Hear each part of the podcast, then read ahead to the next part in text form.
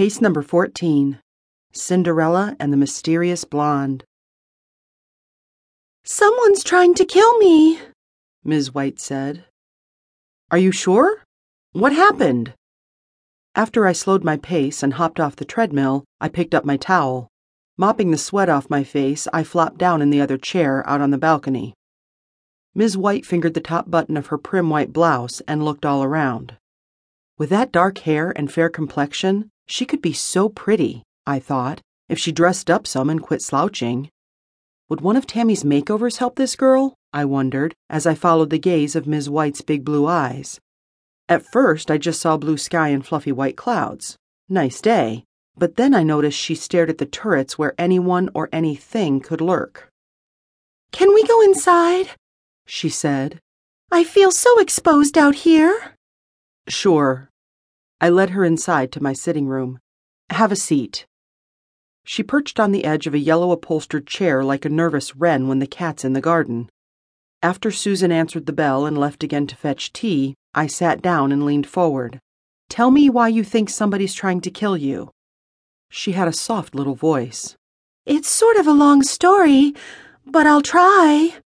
Her huge eyes brimmed with tears. You see, my husband's gone. I'm so sorry. Please allow me to offer my condolences. Oh, he's not dead. He ran off with an older woman. Oh, dear, I said. She's been dumped, I thought. That's even worse than widowhood. I'm very sorry to hear that. She pressed her hand to her mouth and then lowered it. After he left, I decided I had to get out and make new friends. I used to have seven best friends, but they all moved out west to work on the Great Western Reclamation Project. Oh, yes, I've heard of that. Indeed, I had, since it was the result of one of my earlier cases. Anyway, once they were gone and my husband had gone too, I bought some new outfits, got all dressed up, curled my hair, put some makeup on. She hesitated while she caught a tear that had started to roll down her pale cheek. Believe it or not, I can be attractive. I took in her flawless complexion and big eyes. I believe it. That's the first time someone tried to kill me. I almost got hit by a runaway carriage. Oh, dear. At first, I thought it was an accident, so I went out a couple of times more. The next time, the brakes on my carriage failed. The third time, something spooked my horse, and she ran away and crashed the carriage into the creek. I just thought they were accidents, though, till I got this.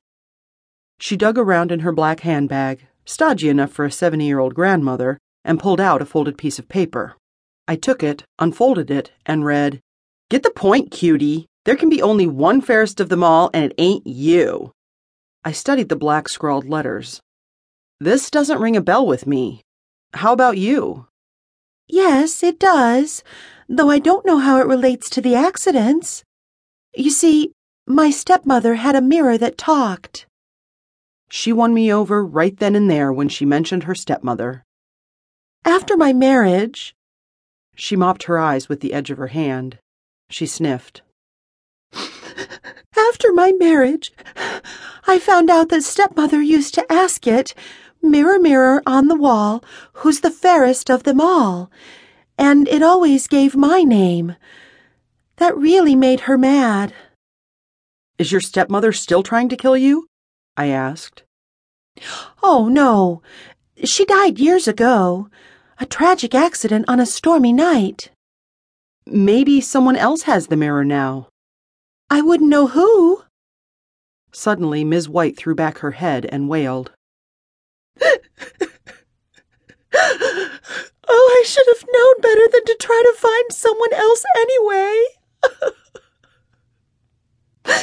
After you've had a man like Prince Charming, no. Uh, Prince Charming? did, did you just say Prince Charming? Yes, I did. He's my husband. Your husband?